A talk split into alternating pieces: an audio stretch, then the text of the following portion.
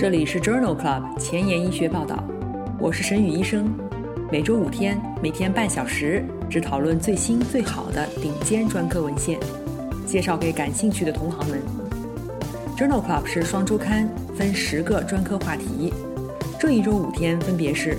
风湿免疫星期一、泌尿肾内星期二、血管感染星期三、妇产乳腺星期四和儿科遗传病星期五。别忘了关注公众号，订阅我们的节目哦。今日头条：一，FDA 批准靶向 P 选择素单抗预防镰状细胞病血管闭塞性微象。二，Lancet 子刊，地塞米松联合奥司他韦治疗原发性免疫性血小板减少症。三，Journal of Clinical Oncology。异基因造血干细胞移植的患者新发房颤的风险。四，《Lancet》子刊，造血干细胞移植患者中 COVID-19 感染的临床特征和结局。五，《Nature》，组蛋白 H1 缺失，通过破坏染色体三维结构驱动淋巴瘤。这里是 Journal Club 前沿医学报道，血液感染星期三，Hematology Wednesday。我是主播沈宇医生，精彩即将开始，不要走开哦。今天的新药研发板块，我们来聊一聊利克赞珠单抗。内皮细胞和血小板 P 选择素的上调，促进了细胞间的相互作用，诱发了血管闭塞和镰状细胞病相关的疼痛。克利赞珠单抗是一种人源化抗 P 选择素的单克隆抗体。二零一九年十一月份。被 FDA 批准用于预防镰状细胞病患者的血管闭塞性微象。这个新药的二期临床研究发表在《新英格兰医学杂志》上，二零一七年二月刊上。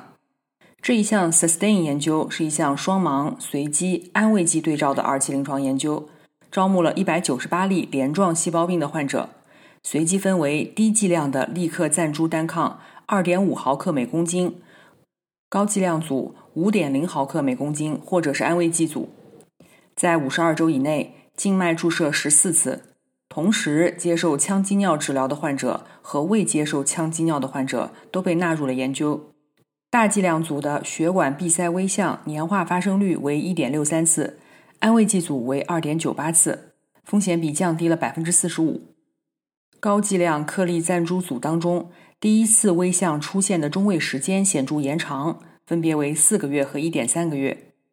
到第二次微象出现的中位时间也显著延长，分别为十个月和五个月。平均每年无并发症的血管闭塞微象的发生率也更低，分别为一点零次和二点九次，风险降低百分之六十二。在两个积极治疗组当中，不良事件发生率至少是安慰剂的两倍，包括关节痛、腹泻、瘙痒、呕吐和胸痛。这一项 SUSTAIN 二期临床研究认为，在镰状细胞病患者当中，克利赞珠单抗治疗比安慰剂显著降低了镰状细胞相关的血管闭塞微象的发生率，并且与较低的不良事件发生率相关。在二零一九年一月的 American Journal of Hematology 杂志上，发表了这一项 SUSTAIN 二期临床研究的事后分析。这项事后分析对于治疗期间没有发生微象的患者的特点进行了再次分析。五毫克每公斤克利赞珠单抗治疗以后，没有发生血管闭塞微象事件的患者当中，之前频繁发作血管闭塞微象的比例更高，平均每年发作五到十次的患者占百分之二十八，HBSS 基因型比例更高，分别为百分之三十一和百分之十七。同时使用羟基尿的比例更高，分别为百分之三十三和百分之十七。因此，这项事后分析认为，在既往频发的血管闭塞微象，同时使用羟基尿和或 HBSS 基因型的患者当中，克利赞珠单抗治疗预防血管闭塞微象的效果更好，并且可以显著延迟首次微象发生的时间。那么，除了在这一项 SUSTAIN 工业界资助的二期临床研究当中证明了克利赞珠单抗的疗效以外，在其他的临床研究当中，克利赞珠的单抗疗效如何呢？在二零二零年九月的 BMJ Open 杂志上发表了一项系统综述和网络荟萃分析，一共纳入了十四种治疗方式和五十一项研究，目的是比较克利赞珠单抗与其他治疗方式预防血管闭塞性微象的有效性与安全性。这一项荟萃分析发现，克利赞珠单抗五毫克每公斤与血管闭塞微象风险降低百分之四十五相关，风险比零点五五。全因住院天数减少，风险比零点五八，不良事件发生率没有明显差异。相对于 L 谷氨酰胺，克利赞珠单抗能够降低血管闭塞微象风险达百分之三十三，风险比为零点六七。因此，作者认为这篇文章在比较克利赞珠单抗与其他治疗方法预防血管闭塞性微象的疗效方面提供了初步的证据。今天的临床实践板块，我们首先来聊一聊免疫性血小板减少。免疫性血小板减少 （ITP） 也称之为特发性血小板减少性紫癜、免疫性血小板减少性紫癜，是由于形成了抗血小板抗原的自身抗体形成所导致的。ITP 的诊断缺乏敏感性或者特异性的诊断标准，需要与继发性血小板减少症。药物诱发的免疫性血小板减少症相鉴别，多达三分之二的患者可能发生血小板减少导致的出血。免疫性血小板减少症治疗目标是达到安全水平的血小板计数，防止出血。其中，血小板计数小于一万每微升的出血风险最高。目前常用的一线治疗包括糖皮质激素、静脉用免疫球蛋白。对于 Rh 阳性血型且没有切除脾脏的患者，可以考虑使用抗 Rhd 免疫球蛋白。二线的治疗方案包括脾切除、利妥昔单抗、血小板生成素受体激动剂，比如罗米斯汀、埃曲波帕，以及免疫抑制剂治疗。相关的治疗进展在二零一九年六月批准了阿凡波帕，我们在第二十八期血液科节目当中介绍过。二零一八年四月，FDA 还批准了福坦替尼这个药物，我们在第四十八期节目当中介绍过。感兴趣的朋友可以点击链接重复收听节目哦。今天分享的第一篇文章讨论的是围手术期埃曲波帕与静脉用免疫球蛋白的疗效比较。免疫性血小板减少症的患者在手术过程当中有出血的风险。静脉注射免疫球蛋白通常用于增加血小板计数。这一项非裂效性的随机研究目的是确定在围手术期埃曲波帕是否优于静脉注射免疫球蛋白。这是一项多中心随机开放标签的研究，招募了手术前原发性或者继发性免疫性血小板减少症的患者共七十四例。大手术前血小板计数小于一百乘以十的九次方每升。小手术前血小板计数小于五十乘以十的九次方每升。这些患者被随机分为两组：术前二十一天至术后第七天口服埃曲波帕五十毫克 QD，或者是术前七天静脉注射免疫球蛋白一克每公斤或者两克每公斤。中位随访时间为五十天。为手术期血小板计数达到目标值的患者比例。在埃曲波帕组为百分之七十九，免疫球蛋白组为百分之六十一，绝对风险差值百分之十七点八。在埃曲波帕组发生了两例治疗相关的严重不良事件，包括肺栓塞和眩晕。免疫球蛋白组发生了五例严重不良事件，均与手术并发症有关。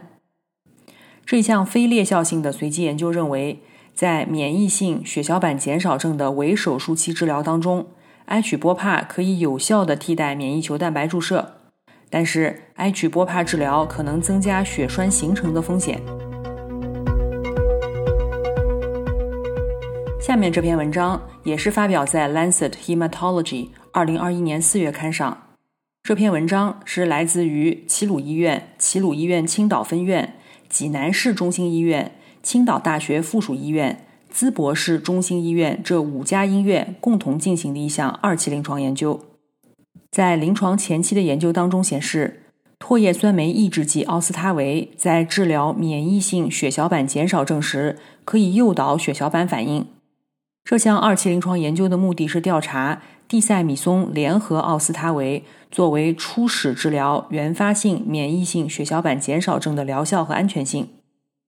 这一项多中心、随机、开放、平行组的临床研究，招募了新诊断的原发性血小板减少症患者九十六例。随机接受地塞米松四十毫克口服 QD 四天，联合奥司他韦七十五毫克口服 BID 十天，或者是分入对照组，单独使用地塞米松四十毫克 QD 四天。地塞米松奥司他韦联合治疗组如果出现了病情复发，则继续给予奥司他韦治疗十天。单独使用地塞米松的对照组，如果出现了血小板计数小于三十乘以十的九次方每升。或者是在第十天出血，则额外的给予地塞米松治疗。这两组患者的第十四天初始总缓解率，联合治疗组为百分之八十六，显著高于地塞米松对照组百分之六十六，优势比达到三点一八。在第六个月，联合治疗组的持续缓解率也显著高于地塞米松组，分别为百分之五十三和百分之三十，优势比二点一七。中位随访八个月，联合治疗组出现了一例全身水肿，地塞米松组出现了一例发热的不良事件。这项二期临床研究认为，地塞米松联合奥司他韦作为新诊断的原发性免疫性血小板减少症，提供了一种现成的联合疗法。这种组合的初步疗效值得进一步的研究。多周期的奥司他韦作为目前一线治疗的一种改进。可能在维持疗效方面更有效。下面这个话题，我们来聊一下儿童和青少年易误诊的免疫性血小板减少症的临床特点。正如我们刚才提到的，目前免疫性血小板减少症缺乏敏感而特异的诊断性标准，通常是一种排除性诊断。在儿童和青少年当中，诊断更为困难。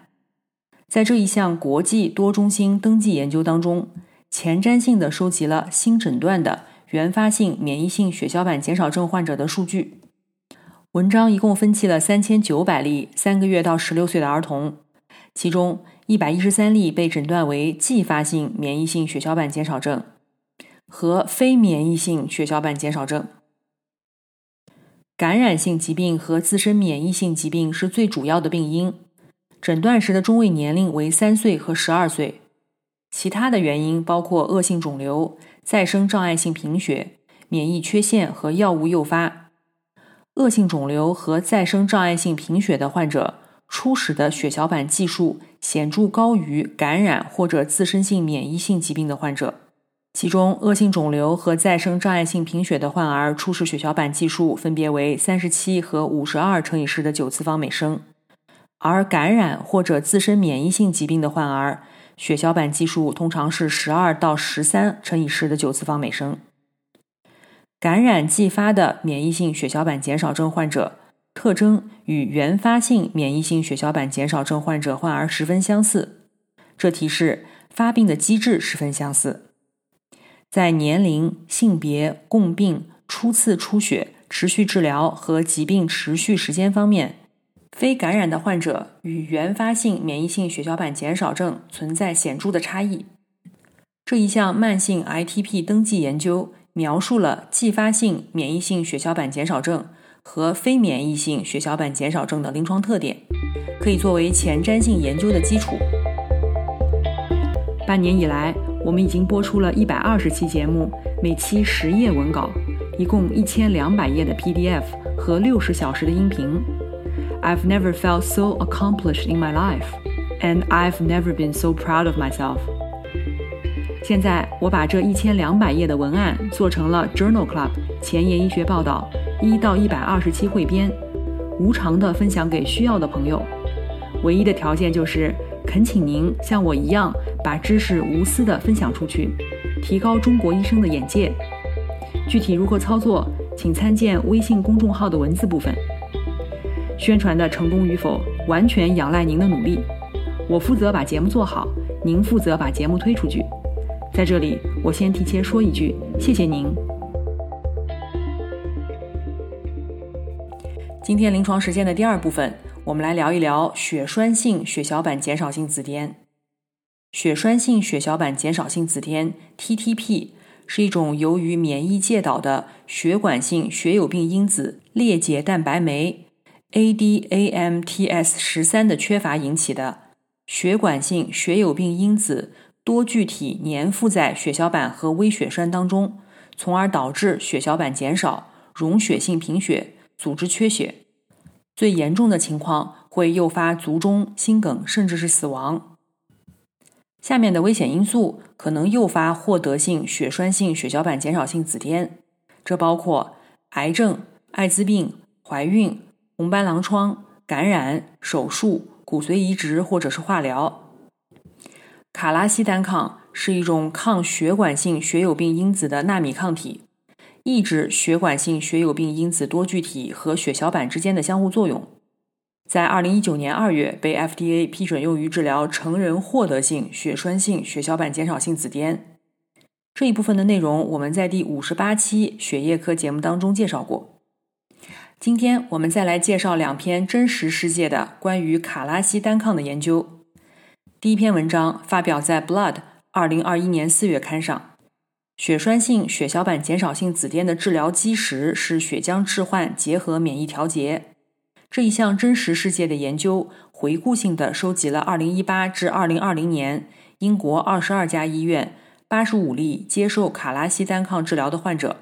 包括了四名儿童的数据，并且与历史对照组进行比较。85例患者当中，五例是复发性血栓性血小板减少性紫癜。所有患者的 ADAMTS 十三活性均持续小于五单位每分升。在八十五例患者中，有八十四例接受了糖皮质激素和利妥昔单抗联合血浆置换的治疗，有百分之二十六需要插管。血小板计数正常化的中位时间为三天，血浆置换持续时间为七天，住院时间为十二天，均与随机对照实验的数据相似。与历史对照组相比，血浆置换的中位持续时间，从血浆置换开始到血小板正常化的时间，卡拉西单抗组都具有显著的优势，p 值小于零点零五。在三十一例不良事件当中，十七例为出血，五例是血栓事件，死亡率为百分之六，没有卡拉西单抗导致的死亡。五例死亡病例当中，有四例在血浆置换启动四十八小时以后引入了卡拉西单抗。这一项真实世界的数据代表了第一批在临床实验以外接受卡拉西单抗治疗的血栓性血小板减少性紫癜患者。研究的结果为真正的临床实践提供了有用的信息。第二篇关于卡拉西单抗真实世界的研究。同样也是发表在《Blood》二零二一年二月刊上。这一篇文章讨论的是卡拉西单抗联合免疫抑制和血浆置换用于预防血栓性血小板减少性紫癜患者不良结局的疗效。这项研究一共纳入了九十例免疫性血栓性血小板减少性紫癜的患者，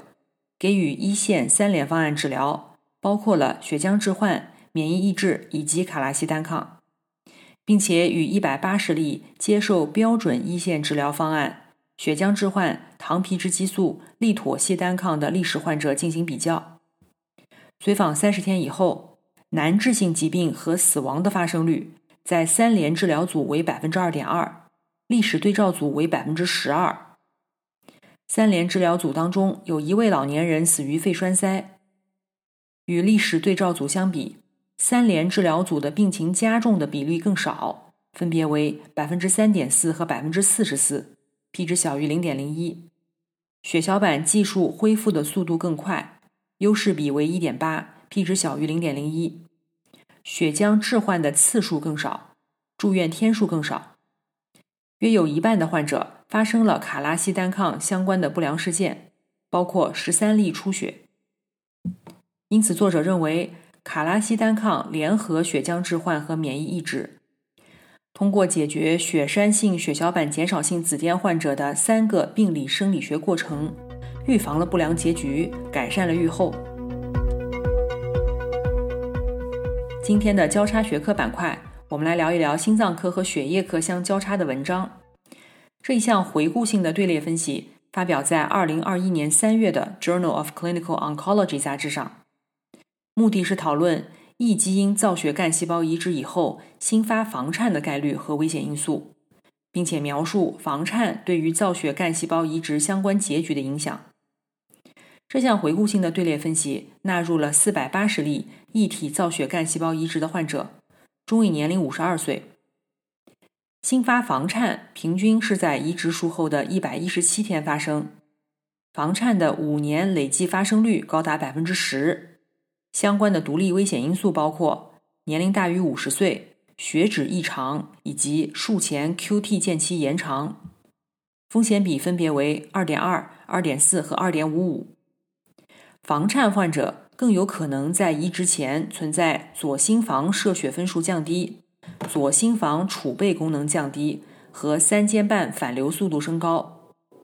房颤以后卒中的发生率为每一千人年一百四十三例，全因死亡风险比高达十二点八，非疾病复发的死亡风险比高达十五点八。这项回顾性队列研究认为，异体造血干细胞移植以后。发生房颤的几率很高，这与生存率更差相关。研究当中确定的移植前房颤高危因素，为将来移植前后有针对性的预防奠定了基础。今天的前沿医学板块，我们来分享一篇发表在《Nature》二零二零年二月刊上的一篇基础研究，连接蛋白组蛋白 H1 与核小体结合。并且促进染色质的压缩，编码 H1 亚型、H1b、H1c、H1d 和 H1e 的基因突变在 B 细胞淋巴瘤当中频发，但是这些突变与癌症发病的关系尚不清楚。来自美国威尔康奈尔医学院、纽约大学医学院、洛克菲勒大学医学院等机构的研究人员发现，淋巴瘤相关的 H1 等位基因。是淋巴瘤中基因驱动突变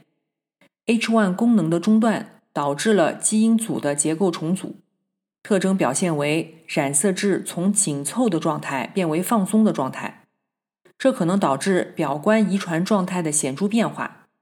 主要是组蛋白 H3 的三十六号赖氨酸二甲基化增加和或二十七号赖氨酸抑制型三甲基化缺失，这些改变。开启了在早期发育时已经被沉没的干细胞基因的表达。在小鼠研究当中，H1c 和 H1e 的缺失可以诱导侵袭性淋巴瘤。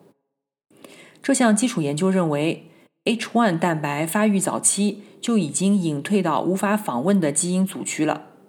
H1 突变通过三维基因组的重组，驱动了恶性肿瘤的发生。